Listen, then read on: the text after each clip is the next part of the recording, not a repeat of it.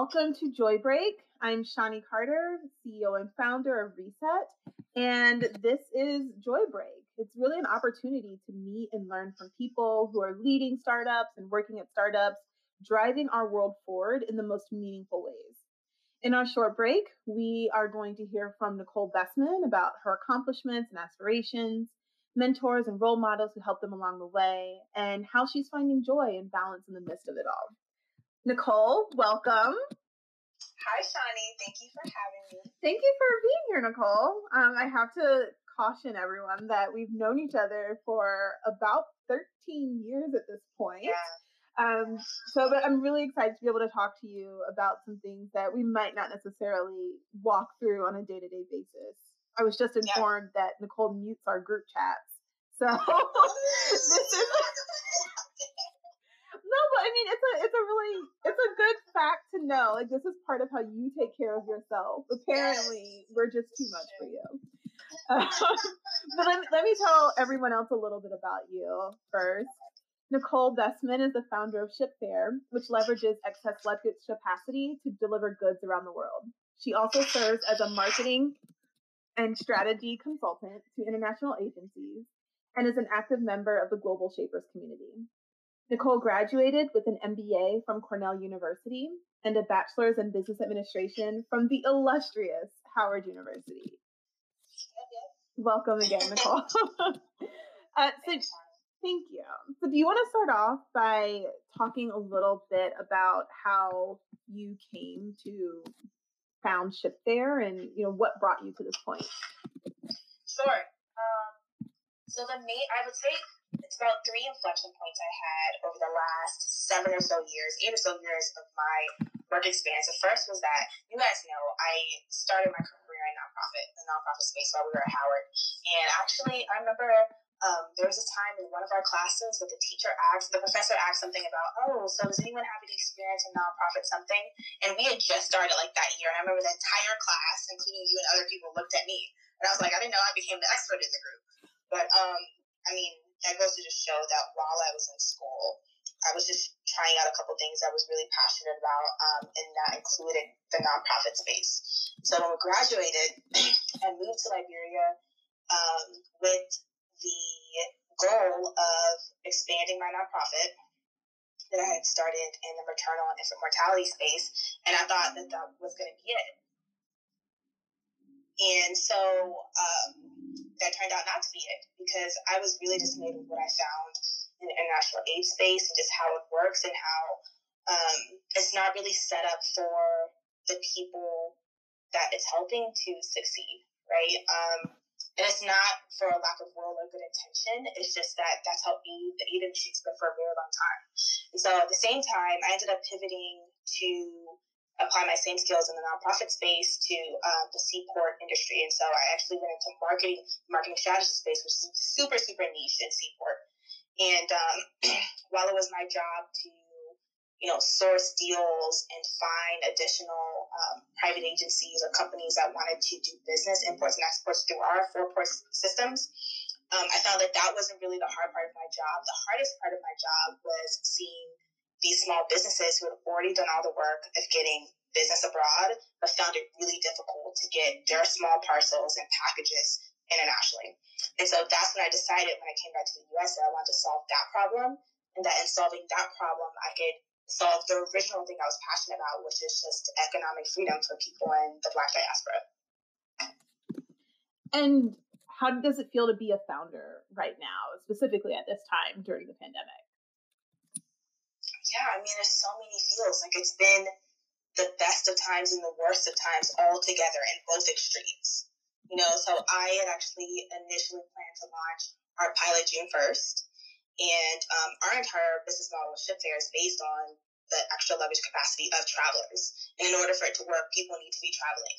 Never in a million years did I ever think that there would ever be a point in time in human history that we would stop traveling right? And that just happened to be around the time when I was going to launch my pilot, right? So that hasn't been great.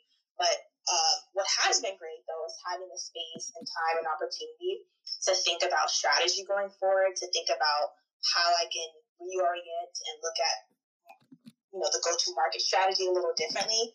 I think that's been great. Um, but you know, it's very difficult to plan for the future when you're unsure about what the future looks like, right? So that's where I am now. Yeah, it, it takes a lot of faith and um, I, I, think just goodwill and strength that some people don't possess, but I think it's and optimism, right? Optimism, and yeah. it's something unique to people who are okay with starting their own business and going out on their own, and so that's something that I really admire in you. Um, and I, I want other people to get a sense of who Nicole is.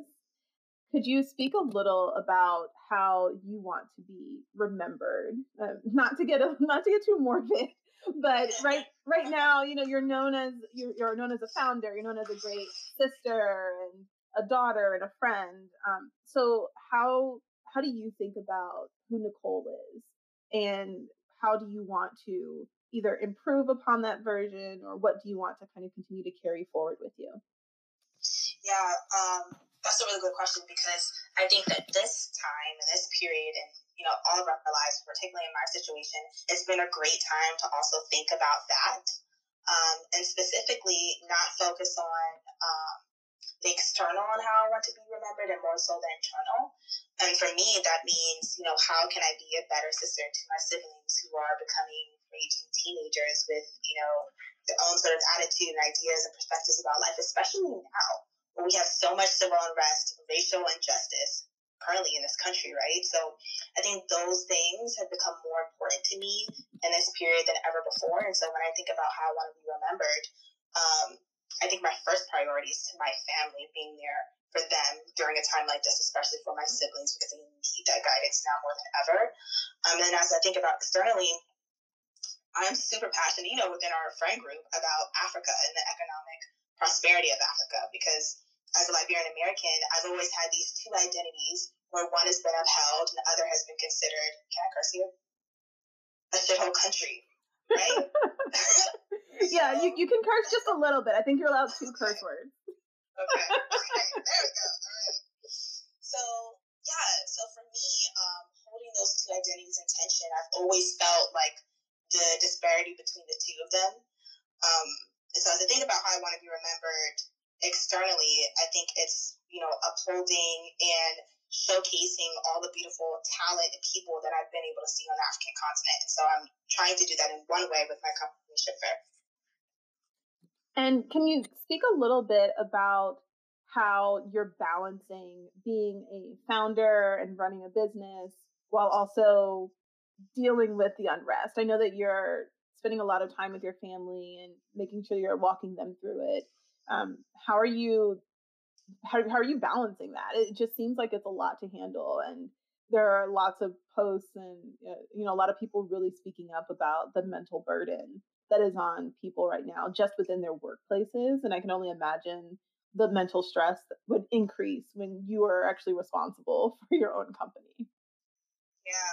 Um, I wish I could say all the great things that I'm doing, and I know this one thing is working and it's going great, right? Um, but that's definitely not the case. I think what I can say is that I have been inspired by, you know, a lot of my friends and, you know, you in particular, Shani, like you encouraged me to get out outside and not be, you know, Dracula and be in the house all day focusing just like pounding away at the computer, right? So I've done more of that, like getting more vitamin D and making time to go outside and just be to separate myself not only from like my work, but also from the constant noise. Um, you know, as a result of what's happening um, because of racial injustice in this country, right? So I think that's been great. The other thing is that I have a million different apps, right? And I have an app for almost everything. And so I think there are there are some things that bring me a lot of joy, even if they're just like trivial playing certain types of games or something like I, I definitely believe in that kind of science in terms of just you you know, shutting off your brain to the things that are hard to do, but giving your brain a break and doing like something that's really trivial, right? Um, so I do a lot of that, maybe a little bit too much sometimes. what are some of the things that really bring? Can you talk a little bit about things that bring joy for you? Yeah, so I'm a really big fan creative industries. Period, music, art, and dance, and it's something that I think it was a seed that was sown in me since high school. I went to the um, arts and humanities high school, and so I was in and around that often, and I expressed myself in that way often too. Like you won't even believe, Shawnee, there was a point in time in my life where I thought I was a singer, or I was gonna be a singer. It was terrible. I can't sing actually, but you know, I went to this high school and I was around a lot of people who expressed themselves this way. So I was just like, oh, you know, I explored it at some point. But as an adult, I think what stuck with me is um, I'm a really big fan of of dance, and so there are a lot of artists that I follow on Instagram and just like other YouTube channels that I subscribe to um, that bring me a lot of joy because I think that um, dance in particular, especially if you have a certain style, is very the expression of it is very similar to entrepreneurship, where you're trying to bring something, this idea or concept you have in your head to life and help people understand it and be just as passionate about it as you are, right? So I I, I dive into that all the time. Just the other day, I was on um, there's a dance competition called Dance Forever in the in the Netherlands, and they just did like their virtual version because everyone's trying to make everything virtual now. That was something that I um I watched all of their auditions the other day, so that was cool. Are there any um, artists from the diaspora that you really enjoy right now? Music artists? Yeah. dance? Um, hmm. I wouldn't say there aren't any new music artists, but I would say in terms of dance, though, I've been a really big fan of Les Twins for a really long time. Um, they're my favorite artists because they span a lot of different genres and somehow fluidly they're able to just mesh it all into one um, from hip hop to contemporary dance and modern ballet. And I remember you telling me about them one time and mentioning how they are the same as before they met Beyonce. For those who don't know, Les Twins tour with Beyonce, and we're also featured on her homecoming um, special on Netflix. But they are the same people, have done, you know, many of the same routines and the same styles on the streets as when they're on the stage with the biggest superstar, arguably, on the planet. Yeah, and I discovered them when we were on study abroad in France, um, when they were street dancers. So it's been really cool to see those same concepts that they had as street dancers become really appreciated and lauded and praised by people across the world. Definitely. So it sounds like dance brings you joy, art, entertainment really brings you joy.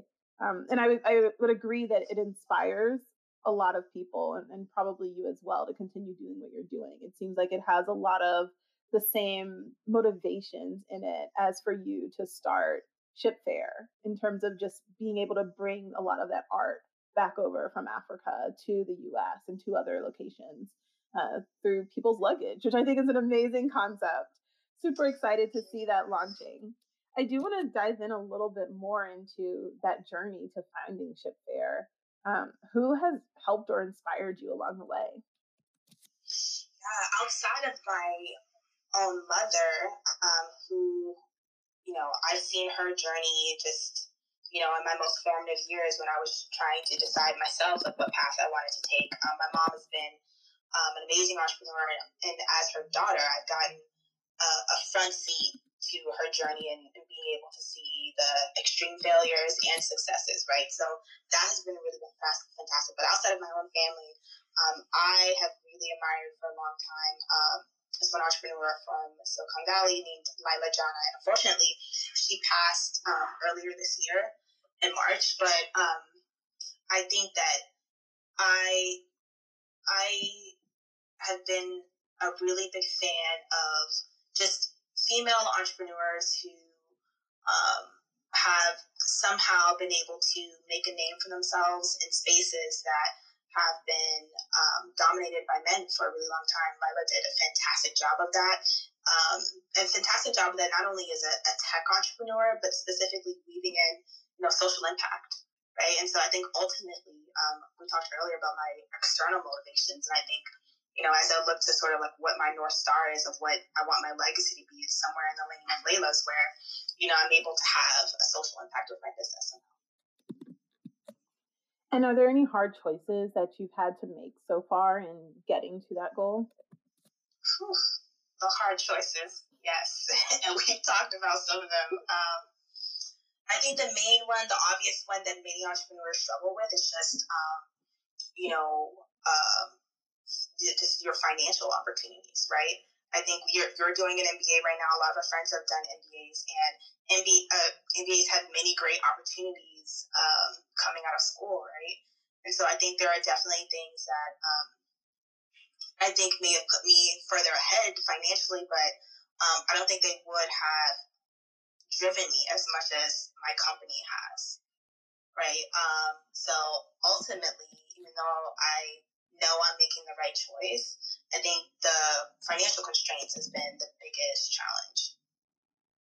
And even given the financial constraints, are there some moments that you can point to for yourself that keep you going and make you feel proud and make you feel like you know you're on the right path, even though it might be crooked? Some things are yeah. not optimal. You know, what, what are some of those moments that have kind of given you that affirmation that you need to keep moving forward?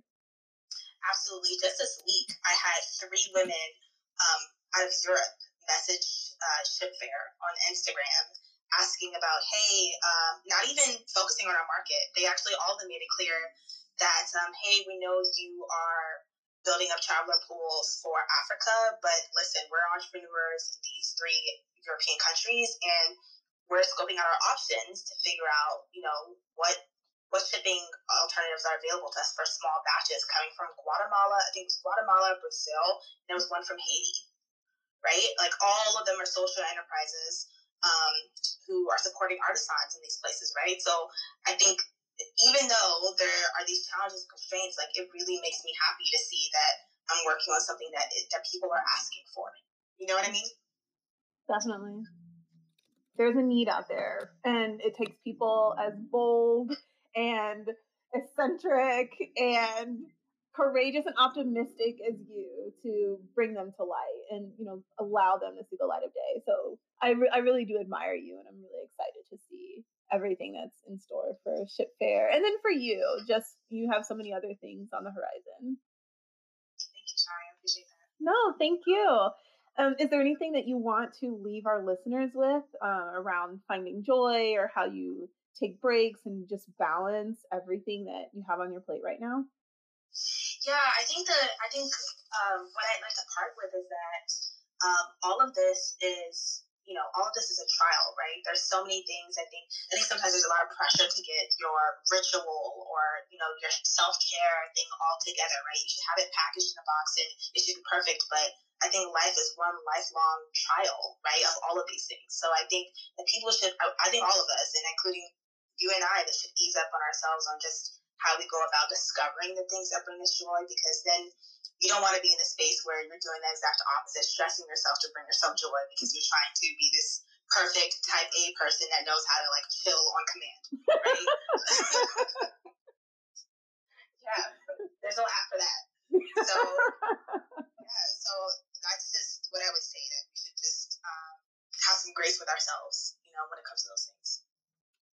really great lesson to leave off with. Thank you so much, Nicole. You're welcome. Thanks for having me, Shani. Thank